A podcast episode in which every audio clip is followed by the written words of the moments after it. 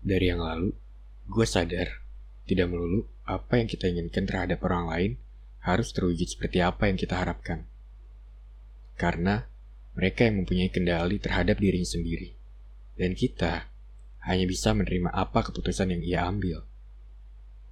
Dan jangan memaksakan keputusan orang lain agar sesuai dengan yang kita mau.